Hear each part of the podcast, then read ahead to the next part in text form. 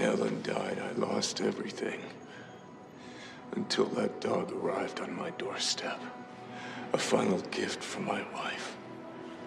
In that moment, I received some semblance of hope. An opportunity to grieve unalone. And your son took that from me. Stole that from me. Killed that from me!